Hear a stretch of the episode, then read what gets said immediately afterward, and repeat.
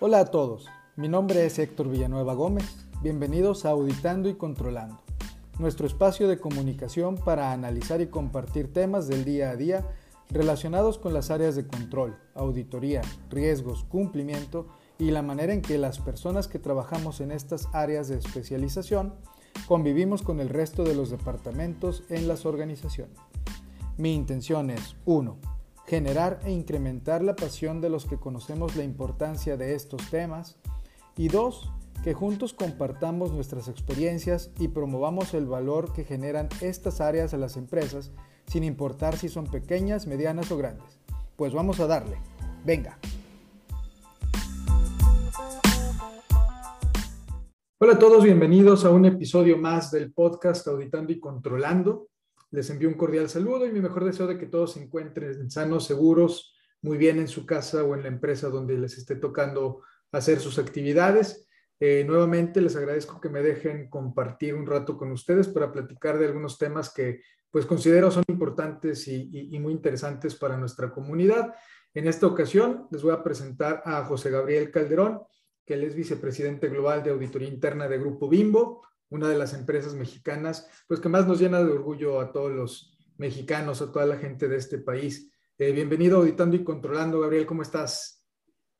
¿Qué tal? Muy bien, muchas gracias Héctor. Y pues aprovecho para felicitarte por esta iniciativa del podcast Auditando y Controlando. Me parece que es una excelente iniciativa para, para los que nos gusta tanto esta profesión.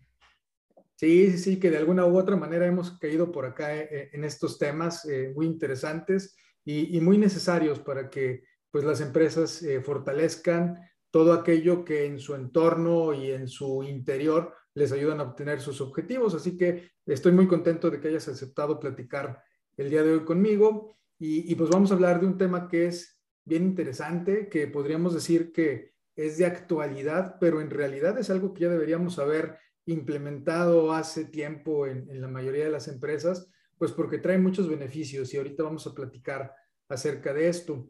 Pero primero me gustaría dar una breve introducción acerca de, quién es Gabriel. Gabriel es, como ya les dije, vicepresidente global de auditoría interna de Grupo Bimbo, donde ha colaborado por más de 12 años realizando diferentes responsabilidades.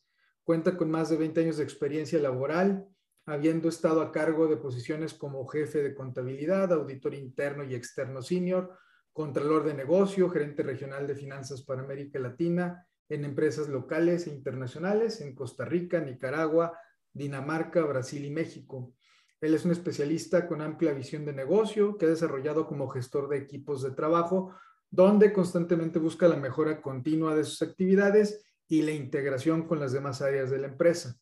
En cuanto al ámbito académico, Gabriel es contador público egresado de la Universidad Latinoamericana de Ciencia y Tecnología Cuenta con un MBA de la Universidad de Costa Rica, además de haber cursado un programa ejecutivo de CFOs en la Escuela de Negocios de la Universidad de Chicago.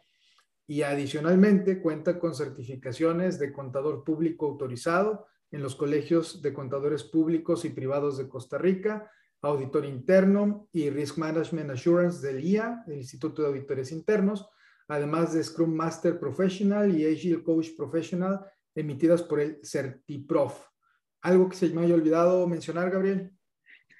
No, no, este, eso creo que está bien así. Muchas gracias. Muy bien. Fíjate que, de repente pareciera que es mucho rollo esto de la introducción, pero dentro de la audiencia tenemos gente ya con mucha experiencia en estos temas, ya eh, que, hemos, tenemos algo de recorrido en, estas labores, pero también hay, hay, muchos chavos que pudieran pues tomar eh, como guía algo de, de lo que muchos de nosotros hemos eh, hecho en el ámbito académico o cómo hemos ido estructurando nuestro crecimiento laboral y hay muchas maneras de llegar a los mismos lugares donde estamos para poder generar valor. Así que por eso me, me gusta eh, platicar un poquito de esto.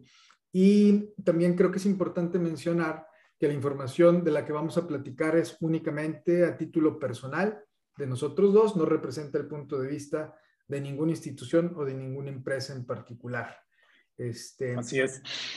Eh, en este episodio vamos a hablar acerca del trabajo remoto en las funciones de auditoría interna y es un tema que ya has tocado tú en algunos otros foros, eh, junto con otros varios temas en los que eh, te has visto involucrado, yo creo que un poquito por tu necesidad de seguir aprendiendo y evolucionando, pero también por las necesidades que van surgiendo en las empresas donde has participado. Creo que podemos arrancar pues con tu comentario de cómo es o qué es esto del trabajo remoto y cómo se percibe este tema actualmente desde tu punto de vista como líder de equipos de auditoría interna. Sí, claro. Eh, muchas gracias. Em, yo me gustaría comenzar hablando sobre auditoría remota, diciendo que no, no es algo nuevo, es algo que ya desde hace varios años muchas empresas lo, lo han implementado, pero que producto de la pandemia ha tenido cada vez más relevancia por el hecho de, del confinamiento de, muchas empresas en los, en los últimos años, pues ha, ha sacado, digamos que de, de, la historia de la auditoría el, el concepto de, virtualidad en el trabajo de auditoría. Pensemos cómo, cómo, era antes de la pandemia. Antes de la pandemia, los equipos de auditoría interna generalmente teníamos una interacción eh, física, presencial con, con, los clientes de auditoría. Estábamos presentes donde ocurrían las cosas, estábamos muy cercano a, a, la, operación eh, y estuvimos mucho tiempo acostumbrados a, trabajar en, equipos, viéndonos físicamente, estando en, un solo lugar. Incluso eh, nos, nos reuníamos físicamente en la oficina aunque cada quien hiciera su trabajo independiente. ¿Por qué? Porque había que estar en oficina. El, concepto de, ubicación e, era muy importante y la ubicación era la oficina. Luego estaba el, concepto de, tengo que mirarte, ¿no? O sea, el, supervisor tenía que ver a su auditor eh, trabajando, tenía que, tenía que estar presente, o sea, teníamos una, una impresión de que si no te veo trabajar, no te creo lo que haces, ¿no? Un poquito, un poquito así, ¿no? Entonces, esa era un poquito la, la, dinámica, ¿no? Obviamente no en todo lado, pero, pero básicamente era por, era por ahí. Y estábamos acostumbrados a, a, las, a, las, a las interacciones fortuitas, ¿no? O sea, nos encontrábamos con el cliente de auditoría en cualquier momento, en cualquier lugar, y era, y era parte de nuestro quehacer como, como, como auditores. Y nos acostumbramos a que, a que al proceso de auditoría era, digamos que burocrático. ¿no? O sea, el, el, las fases de la auditoría tenían que, que, tener ciertas ceremonias, ¿no? O sea, por ejemplo, la, la, la, la junta de apertura de auditoría, pues, tiene que estar todo el mundo presente, ¿no? Y si no estaba todo el mundo presente, no se podía hacer la, la junta de apertura, ¿no? Pero, pero eh, hablando antes de la pandemia, ya con el uso de la, sobre todo de la, de la información, este, eh, con el uso de los datos, con el uso de la analítica, estamos hablando de hace quizás cinco o siete años que se comenzó a utilizar más fuerte el uso, de la analítica, sobre todo en el área de sistemas, ¿no? con, con, con, el nacimiento de la, lo que se llamaba la auditoría continua, ¿no? es utilizar los datos de forma continua y poder dar este, una opinión de una situación determinada a través del uso de la información. Y eso se venía dando antes de la pandemia. Pero ¿qué pasa? Cuando viene la pandemia y cuando casi todos tuvimos que, arrinconarnos en nuestros hogares de un día para otro, cambió completamente las dinámicas. Y, y, aprendimos a que muchas actividades tradicionales podían hacerse de forma remota.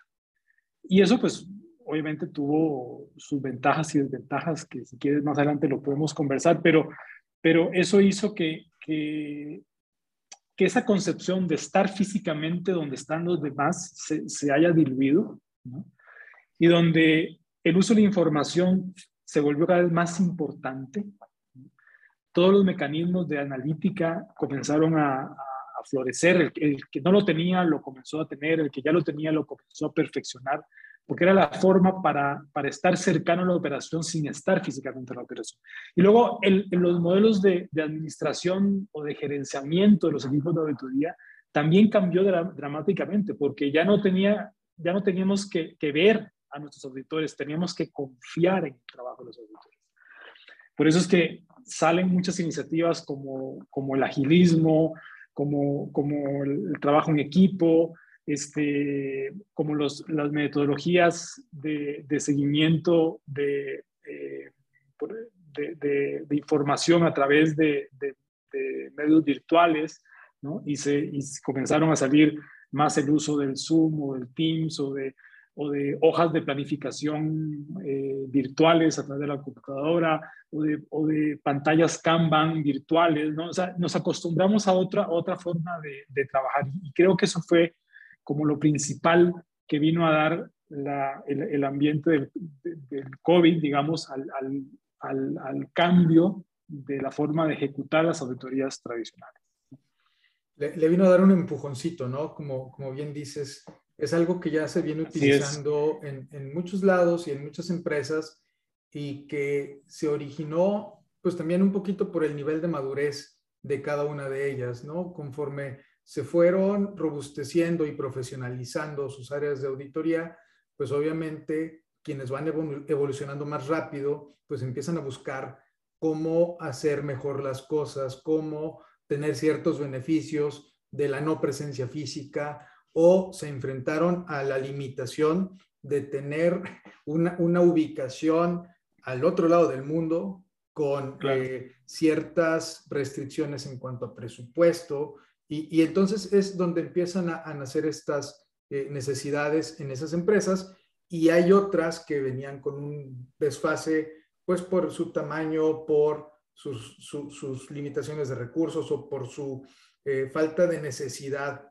de, evolucionar, que, con el COVID pues tuvieron que dar ese salto al vacío, eh, pues con mucha confianza y, y, y, ahora sí que a jalones y sombrerazos pues empezar a utilizar todo esto eh, de, de, la mejor manera que, que se les vino eh, ocurriendo y, después irlo afinando poco a poco. Creo que también tiene mucho que ver el tema cultural, el hecho de que no nada más en, en los equipos de auditoría, sino en general en las empresas, eh, el trabajo por resultados en lugar del trabajo por horas de estar sentado en tu lugar de trabajo, eh, eh, se, se, tuvo que modificar. Y, y, y, pues vaya, de ahí entramos a, a, a, temas muy extremistas donde llegaban las seis, las siete, las ocho y, y tu jefe te seguía hablando los primeros días porque quería saber que seguías ahí, que, que es como sí, que si no hubieras ido ¿no? de la oficina, es correcto. Entonces, este, pues todo esto viene a, a sacudirse y a, y a, tener un cambio bastante interesante, eh, donde pues eh, eh, se, se, necesita la incorporación de ciertos elementos para que esto pues vaya funcionando de, de mejor manera. Entonces, eh, una vez que, que, nos has explicado la, cómo surge y, de qué se trata un poquito el tema de, del del trabajo remoto, eh, me gustaría que nos dijeras, eh, si, si, bien el COVID vino a ser un participante, eh, un jugador principal en, en, este tema, ¿qué otros elementos se habían identificado en las empresas grandes como para poder eh, necesitar eh, evolucionar esa forma de, hacer el trabajo en auditoría? Sí, bueno, creo que un, elemento primordial es el tema de la, de la comunicación con el cliente auditoría. Eh, y antes de la comunicación, diría yo, la, la planeación del proyecto de. Eh, eh, planeábamos en base al, al, a, a, estar centrado físicamente en, en, la oficina o en el centro de trabajo, cuando ahora la planeación tiene que estar centrado en la necesidad del cliente de auditoría ¿no? y sobre todo en la persona. ¿no? ¿Por qué? Porque, porque el COVID nos ha traído limitaciones eh, en el ámbito de la ejecución y en el ámbito de las personas. Hay, hay cansancio virtual, hay complicaciones por trabajar en casa, este, hay complicaciones por, por poder trasladarse a los centros de trabajo. Entonces, cuando consideras toda la dinámica que tienes en cuanto al riesgo que estás evaluando, al cliente de auditoría y su disponibilidad, y en cuanto al auditor, mides esas tres cosas y decides el, el qué auditar, el cómo auditarlo y el cuándo auditarlo. Entonces eso, eso te lleva incluso a rediseñar pruebas, hacerlas más, más este, acuciosas, apoyarte más en la tecnología, ¿no? y eso hace que, que, tu dinámica de la planeación sea, sea distinta, sea más efectiva, ir directamente al punto, donde, donde la planeación en base a riesgos toma su verdadera importancia porque las limitaciones hacen que, tengas que hacer un análisis muy profundo de, los riesgos que vas a auditar precisamente para aprovechar bien esos recursos que, tienen tantas limitaciones. Y una vez que tienes ese contexto es cuando la comunicación con el cliente de auditoría es fundamental. Si no hay esa comunicación es donde comienzan a fallar desde el inicio los, los intentos de una buena auditoría remota porque el cliente de auditoría no te contesta, no te envía la información, no sabes dónde, dónde ponerla, no sabes cómo preguntar, desconoces cómo hacer la entrevista virtual, este, no, no entiendes el proceso porque no, no, no estás ahí, tienes que, que, intuir muchas cosas del proceso que vas a auditar. Si, tú, si, si no tienes esa comunicación tan eh, profunda con el cliente de auditoría, es cuando, cuando se pierde la eficacia de la, de la auditoría remota. Y luego, sabiendo que la auditoría remota eh, también nos da unas ventajas que quizás antes no, no, no teníamos. Por ejemplo, un ejemplo muy claro es, a veces pensábamos que como equipo de auditoría teníamos todo el conocimiento en nuestro equipo para hacer una auditoría. Con la auditoría remota se abre la posibilidad de, de, de acudir a expertos fuera del ámbito del, equipo de auditoría y poder aprovechar ese expertise, porque ya es indistinto que esté junto a mí o no. Puedo tener un experto en otro lado del mundo que me pueda ayudar o asesorar o, que sea parte del proyecto de auditoría. Luego, tienes posibilidad de expandir tu universo auditable, porque antes tenías limitaciones físicas para expandirte. Me refiero, al menos en, en nuestro caso, una, una empresa que está en varios países, con fábricas en, en, muchos lados, donde la limitación de viaje pues es, es, es importante, donde el costo de, del traslado es, es, importante. Bueno, pues la auditoría remota te lleva a, a, a, a, que no existen fronteras, ¿no? no existen fronteras, no existe limitación de, de tiempo, puedes eh, aprovechar mejor las, las, horas auditor en las, en las, en las definiciones de, de, la ejecución de la, de la, auditoría. Recargas menos el trabajo en las personas y lo distribuyes más en el equipo. Hay una reducción eh, evidente en los costos eh, de los recursos, en los costos de viaje.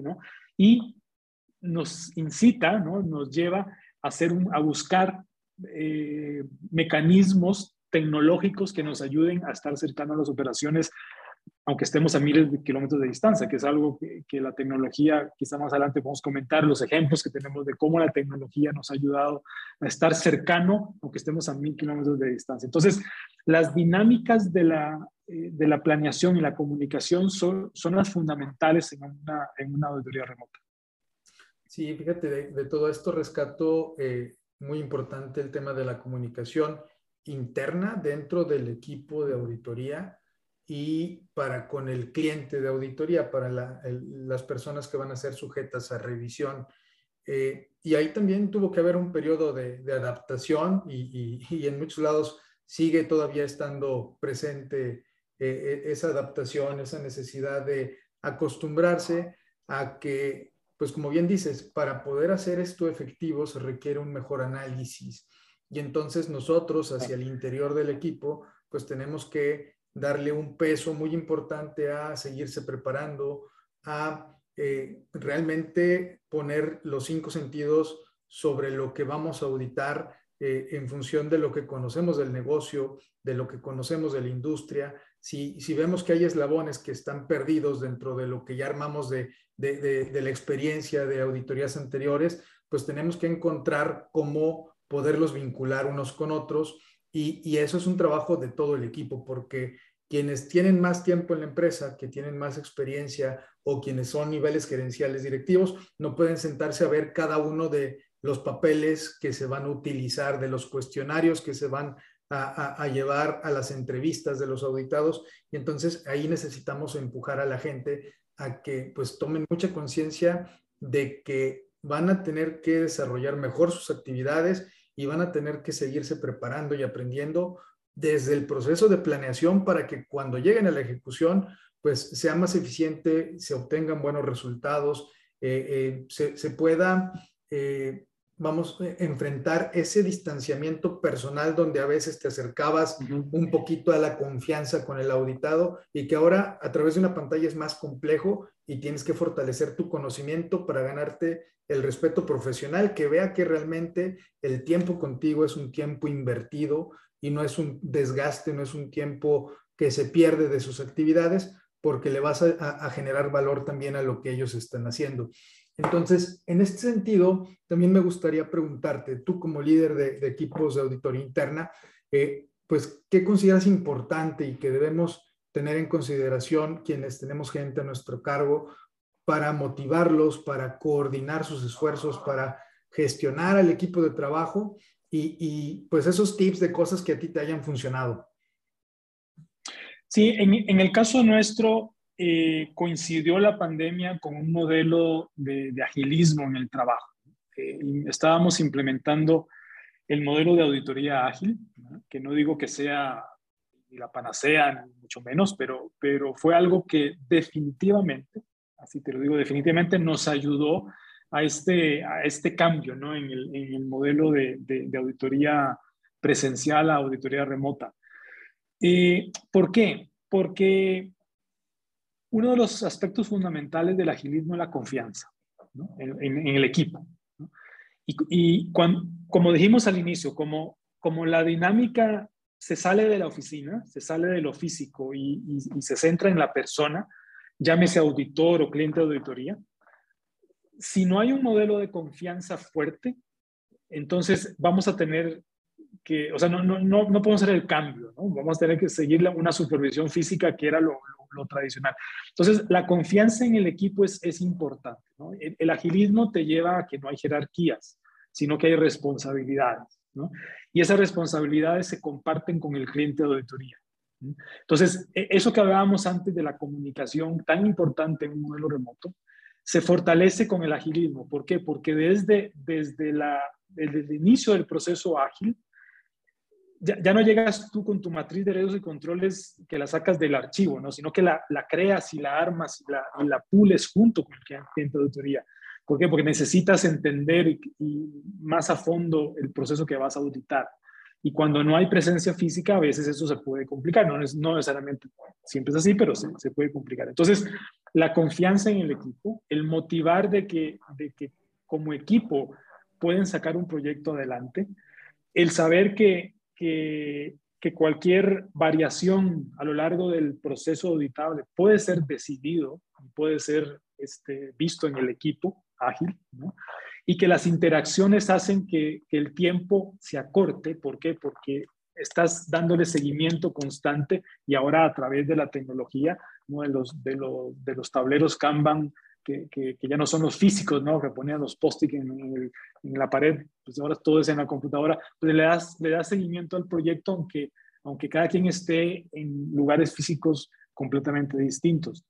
Y luego otro, otro tema importante, que es una, una, una desventaja, diría yo, es, es el poder contratar, retener equipos de, de forma constante en la, en la virtualidad, porque el, está comprobado que el mejor aprendizaje es el que se combina entre el conocimiento y la práctica. ¿no? Y, uh -huh. y, y, en la práctica pues, la, la, tienes que estar donde suceden las cosas. En el caso nuestro es una, es una también depende del tipo de, de, de, industria, ¿no? En el caso nuestro es una industria manufacturera, es una industria del retail, donde las cosas suceden en las fábricas, suceden en los puntos de venta, en el mercado.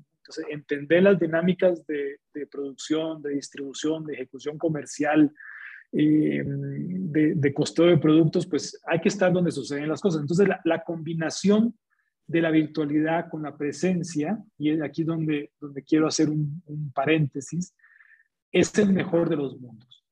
O sea, combinar eh, la virtualidad con la presencia en las operaciones, que es lo que se llama la, la auditoría híbrida. ¿No? Entonces, pasamos de la auditoría remota a la auditoría híbrida, ¿no? donde, donde combina lo mejor de los mundos, creo que es el, el, la mejor dinámica que, se, que pueda haber en, en, en, la auditoría. Repito, al menos en la industria en la que nosotros nos movemos. Puede ser que en la industria de la banca, de las finanzas, de, que es más fuerte en, datos, quizá no sea así, pero en, la industria del, retail, de la manufactura, al menos esa combinación es, es importantísima. Y las nuevas cualidades que debe tener el auditor para poder entender esas dinámicas. La dinámica de, la, de los datos, de la analítica, de la dinámica de la comunicación, la dinámica de la presencia, el entendimiento del negocio. O sea, los perfiles, ¿no? y eso es muy importante. Por el, Instituto de Auditores Internos sacó el año pasado el modelo de competencias ¿no? del auditor interno. Bueno, ese, ese modelo de competencias yo lo recomiendo mucho porque está muy centrado en esto, ¿no? en las competencias este, de negocio que son tan importantes para el auditor, así como las, estas competencias analíticas o las competencias de las relaciones y las interacciones con el cliente de auditoría de forma ya sea híbrida o, remota o presencial. Entonces, este, modelos de trabajo ágiles, un poquito como para cerrar el, el, tema, este, capacidades en los auditores y confianza. Correcto. Y fíjate que algo que me, me, me gusta mucho de lo que mencionas es el considerar eh, las competencias eh, dentro de, de, la gente que está dentro del equipo. Mm, ahora, hay un, hay un tema bien importante y bien interesante en cuanto a estas competencias con las nuevas generaciones, donde gente como nosotros estábamos acostumbrados a que la descripción de una competencia eh, pues tenía ciertas características que al día de hoy quienes van integrándose a los equipos sí tienen esa competencia, pero de forma diferente.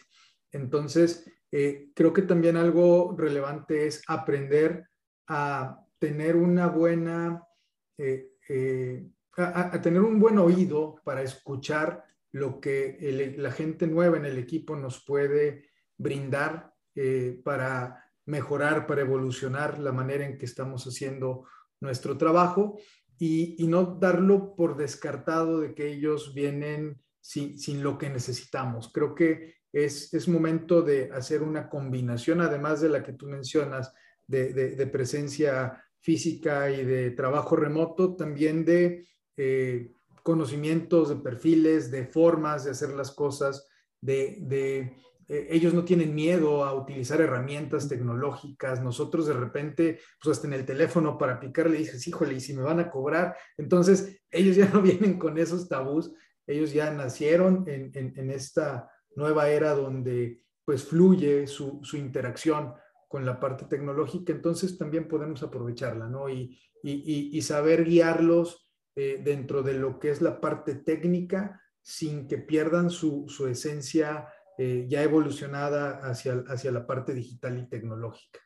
Este, ahora, eh, hablando de este tema, en cuanto a nuevas metodologías y técnicas, pues ya nos mencionabas hace un momento eh, el tema ágil y, la auditoría continua. ¿Hay algo más que nos pudieras compartir que, que, se pudiera utilizar para tener esa evolución o esa migración del trabajo como lo veníamos haciendo eh, anteriormente a la manera en que se puede hacer ya con todo este tema del trabajo remoto. Sí, bueno, yo creo que, que, los modelos ágiles son, son una carretera por el cual uno debe transitar, no, no, no es el fin último, ¿no? O sea, la, la metodología ágil te, te lleva hacia, hacia otro fin, ¿no? Te lleva a un destino. Yo, yo te voy a poner tres ejemplos, ¿no? Eh, de cómo la, la, la, auditoría ágil nos, o el modelo ágil nos ayuda a, ciertos cambios de, de, paradigma, de paradigma ¿no? Y precisamente impulsados por, por, por esa juventud, ¿no? por, por, las nuevas generaciones. Este, uno es eh, los reportes de auditoría, ¿no? El clásico reporte de auditoría en Word, este, no sé cuántas páginas, ¿no? Eh, donde repetíamos una y otra vez el, objetivo, el alcance, el hallazgo, el criterio, el, plan de acción se volvía a repetir con la recomendación, la causa raíz era la misma que el riesgo, en fin. Y, un poco, un poco la, necesidad fue, fue, fue decir, bueno, si tenemos que cambiar la forma de comunicar, ¿qué haríamos?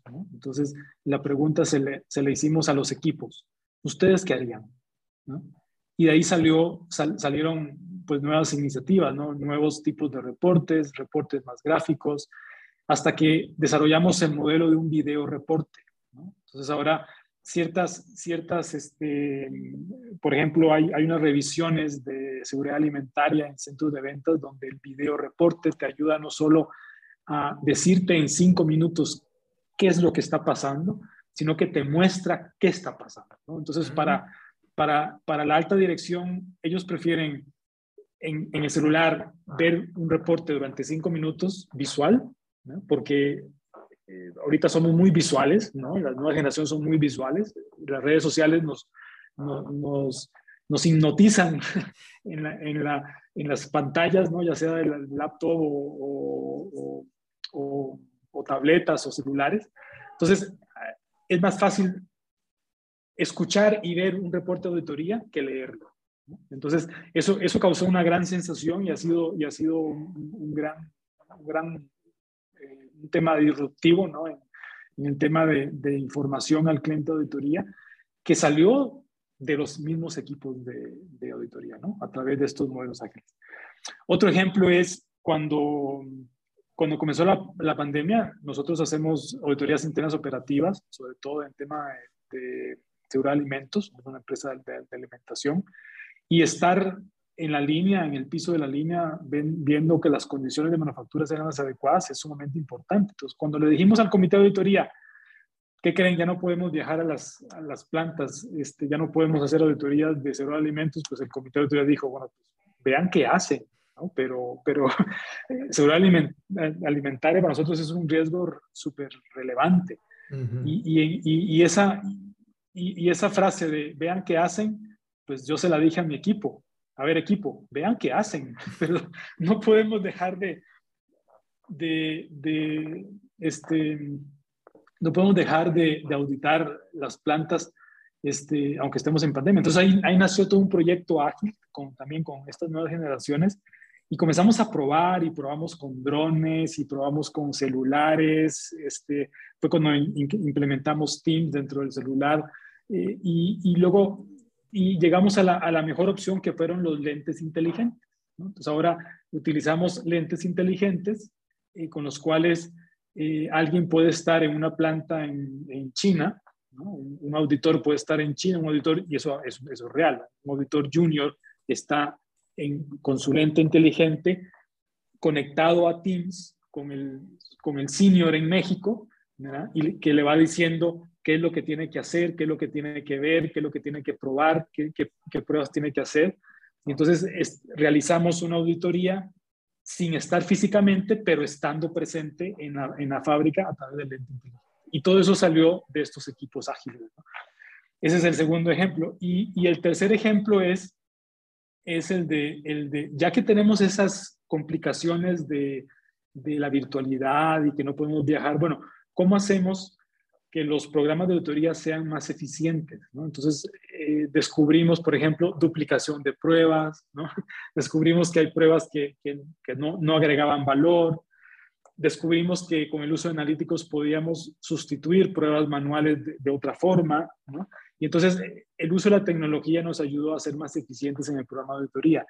Y eso hemos reducido casi un 30% el ciclo de auditoría precisamente por decirle a los equipos cómo hacemos para ser más eficientes, ¿no? Y, y, y, es darle la confianza a los equipos para que busquen esa solución. Perfecto. Oye, pues la verdad que son, son muy buenos tips, muy buenas ideas y, sobre todo pues que ya son temas que ustedes implementaron que seguramente a, muchos de nuestros, eh, de las personas que nos escuchan, de nuestra audiencia, eh, les van a, retumbar en la cabeza y van a, poder tener pues algunos temas que, pudieran llevar a sus empresas, eh, a lo mejor paso a paso y, en el ritmo que, puedan ellos llevar en cuanto a los pues, temas de inversión y temas de, del mismo cambio cultural eh, de, los diferentes participantes en estos temas de la auditoría, tanto desde el punto de vista del equipo que la elabora como del equipo que va a estar atendiendo las auditorías. Eh, pero, pero creo que eh, hacia allá tenemos que movernos todos porque tiene muchos, muchos beneficios el, el poderlo implementar y el poderlo ejecutar y, y, que el equipo haga suyo todo este pues cambio en la manera de, de hacer las cosas, además de, de que se hace más atractivo, se hace más divertido y, para la gente más nueva, pues eso también es, es, un tema importante cuando buscan un trabajo, ¿no? Que, les genere satisfacción, que puedan percibir cómo ellos están haciendo las cosas, eh, pues de manera, eh, sí que genere valor, pero además que a ellos les genere un crecimiento y un aprendizaje. Muy bien, Gabriel. Bueno, entonces, este, pues igual para ir cerrando un poquito el, el tema y que no se haga demasiado extenso, aunque traemos información bien, bien interesante, eh, pues también me gustaría pedirte que nos compartas eh, el otro lado de la moneda, ¿no? Si bien nos has dicho ya algunos de, los temas que se deben considerar que, que, son un poquito complejos de atender, sí me gustaría a lo mejor profundizar en, en el tema de cuáles son los retos más importantes que, que, se han encontrado ustedes ya al momento de estar trabajando en auditorías remotas eh, y que pues debiéramos tener en consideración cuando queremos hacer esta evolución hacia esta modalidad de trabajo. Sí, bueno, una de las principales limitaciones es la que ya había conversado, la, la, comunicación con el cliente de auditoría. Hay que ser muy claro con el, con el, cliente de auditoría desde el inicio cuáles son las condiciones, por ejemplo, de, del intercambio de información, del archivo de información, de las entrevistas, em, de la entrega a tiempo de los, a, lo largo del ciclo de, la auditoría, em, de ser muy claro, por ejemplo, a la hora de hacer las pruebas de recorrido, Que, que, no se, en muchos casos serían virtuales a los procesos, que no se, no, no, se contemple algo que es primordial o relevante dentro del proceso, que, que, precisamente por la virtualidad se pierde ese concepto. ¿Por qué? Porque las observaciones de primera mano, ¿no? este, e, es, difícil reemplazarlas con las observaciones virtuales. Entonces, eh, por eso esa, esa interacción este, es importante tomarla en cuenta. Las limitaciones que pueda tener la misma tecnología ¿no? que estamos utilizando, eh, la restricción en las operaciones, en el caso nuestro, autoridad operativa, interna operativa, la restricción que puedan tener las operaciones por, por un tema de, de, atender adecuadamente al, al, auditor. Luego, la, la, compenetración con el cliente de auditoría. ¿no? Esas interacciones son, ahorita son, ahora son todas formales, ¿no? O sea, vamos a vernos de 3 a 4, ¿no? El Zoom es de 5 a 6. Cuando en la auditoría este, presencial la, la, compenetración con el cliente de auditoría puede ser hasta constante. Acuérdate que la, que la comunicación no verbal es la más importante que, de, todas, ¿no? Es, puedes mirar los ojos al cliente de auditoría y entender qué está pasando más que, que, que la, la, comunicación verbal. Eh, se pierde esa oportunidad de compartir consejos, observaciones, sugerencias, revelaciones implícitas en las condiciones de operación que, que, ves en la, eh, cuando estás de forma presencial.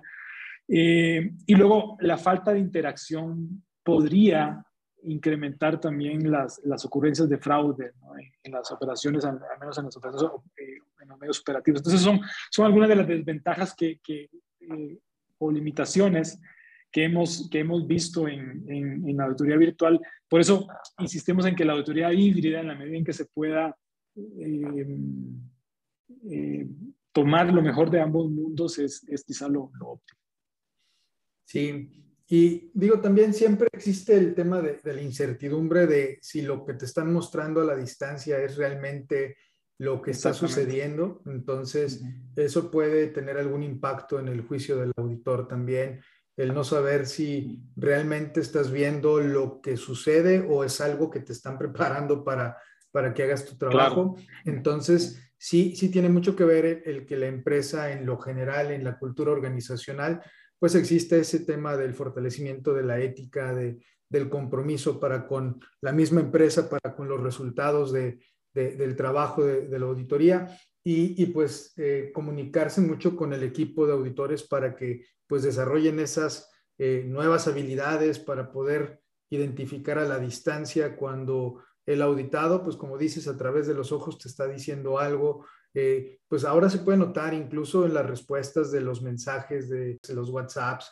este, en, las videoconferencias también, es algo que tenemos que ir desarrollando poco a poco porque pues lo vamos a seguir utilizando, ya no va a ser solamente un tema de, de la contingencia sanitaria, sino que es algo que nos va a ayudar a hacer las cosas cada vez mejor. Entonces es, es importante que, que, nos comuniquemos con el equipo para que pues vayamos juntos desarrollando esas nuevas habilidades para, para poder leer al auditado a través de la pantalla eh, y pues reforzar el tema de la confianza. Eso creo que es, es quizás el día de hoy puede ser una, una limitante, pero a la larga pues viene a fortalecer el sistema de control interno, viene a fortalecer eh, todo el tema ético de la organización y pues eh, todo eso se debe ver reflejado en los resultados de, de la compañía. Eh, creo que también algo que, que, tenemos que fortalecer es la manera en cómo supervisamos el trabajo. Tenemos que estar cerca de, del equipo, que ellos sientan nuestra presencia, aunque no física, pero sí como, como parte de, del respaldo que ellos tienen cuando están ejecutando. Hablabas de la confianza en el equipo, pues tiene que ser algo que se, que se explica, pero que también se demuestra eh, y, y, que va a tener que crecer poco a poco conforme ellos pues se suban al carro y también pues demuestren que están haciendo todo con el debido cuidado y, y diligencia que, que, requiere nuestra, nuestra función. Eh, y, también otro tema que creo que eh, se debe trabajar mucho y que si hoy es, es alguna limitante hacia adelante debería ser eh, como, como el tema de caso de éxito que dijiste de tu reporte visual, pues es el posicionamiento de, de esta modalidad de trabajo con la alta administración, con los órganos de gobierno, para que confíen en que se sigue teniendo esa labor de cuidar a la empresa, aunque pues ya no haya tantos gastos de viaje y aunque ya no haya tanta gente eh, visitando las plantas, habrá temas donde sin lugar a duda vamos a tener que seguir haciendo esas visitas, pero muchos otros van a poderse trabajar ya, ya de esta manera y, vamos a tener que capitalizar esa eh, posible limitación del día de hoy en pues una evolución favorable para el logro de los resultados. Eh, pues no sé, Gabriel, algo más que nos quisieras eh, compartir eh, adicional a todo lo que ya, ya, nos dijiste el día de hoy eh, para poder cerrar el, capítulo. No, yo diría, yo más bien haría una invitación a, todos los colegas para que este, se animen, el que no lo ha hecho, a experimentar más con, con el uso de la analítica. la verdad es que a nosotros nos ha servido muchísimo para para aumentar el universo auditable, eh, para no esperar el tiempo para visitar una, una, una, operación, sino tenerlo en tiempo real, ¿no? O sea, cubres más rápido el universo, el universo auditable, eres más preciso para llegar a donde están los, los, los problemas. Eh, y luego puedes compartir esa información con, con, el, con el cliente de auditoría para que de alguna, alguna forma sea el cliente de autoridad el que, el que se anticipe al riesgo, ¿no? Un poco lo que, lo que nuestra visión es no llegar a decir qué pasó, no llegar a decir qué podría pasar si mantienes estas, estas condiciones en tu, en tu operación y poder anticipar a la ocurrencia de riesgos con una solución anticipada, ¿no? antes de que sucedan las cosas. Y eso te ayuda mucho la, la analítica. Entonces, pensando en el bien de la compañía, más que, más que en, el, ejercicio de la, este, individual de la auditoría, este, como somos coincidentes con nuestro cliente de auditoría, porque estamos en la misma empresa y buscamos el mismo objetivo, o sea, que, que, las herramientas de auditoría sirvan para anticipar los riesgos y que las mejoras se hagan, eh, se anticipen las mejoras. ¿no? Entonces, eso es muy importante. Y luego eso, eso crea también una, como una, una bola de nieve, porque una tecnología jala a la otra. ¿no? Y yo te diría, la, de la auditoría descriptiva, nos jaló la auditoría avanzada, la analítica, perdón, de la, de la analítica descriptiva nos jala a la analítica avanzada, ¿no? la, la predicción. ¿no? El, el, la inteligencia artificial a través de, en nuestro caso de Python, donde hacemos modelos, por ejemplo, de, de posible vencimiento de producto en, centro de venta a través de un modelo predictivo. Entonces, en lugar de, que el reporte de autoría sea cuánto fue el ajuste inventario, el, reporte de autoría va a decir, puedes llegar a ajustar tanto si no cambias estas condiciones. Entonces, anticiparse es, es primordial con el uso de la, de, la, de la analítica y eso al final es auditoría remota 100%. Sí, y, con tantos datos duros, eh, bueno, digamos, con tantas predicciones muy precisas, eh, se pudiera eh, fortalecer mucho el argumento del auditor y, se va a percibir con mucha más fuerza el valor que, se genera para la parte operativa, para la parte administrativa y por supuesto que se va a ver reflejado en, la calidad del trabajo de los auditores.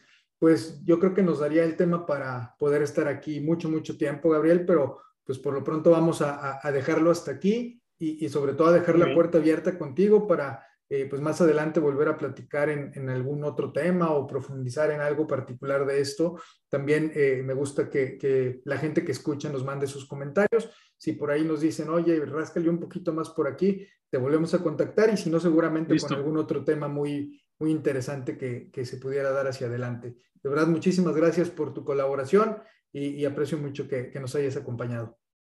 No, al contrario, muchísimas gracias y la verdad es que un, un honor, un placer este, poderte acompañar y, de nuevo felicidades por, por esta iniciativa. Muchas gracias. Muchísimas gracias, Gabriel. Y pues bueno, muchas gracias a todos por acompañarnos y haber escuchado el episodio del día de hoy en Auditando y Controlando. No se olviden de escribirme para saber qué les pareció nuestra charla y para darnos ideas de los temas que quisieran que platiquemos en los próximos episodios. Por el momento les mando un fuerte abrazo y les recuerdo que juntos podemos promover con más fuerza el valor que generamos en nuestras áreas. Yo soy Héctor Villanueva Gómez y los espero en el siguiente episodio. Hasta luego.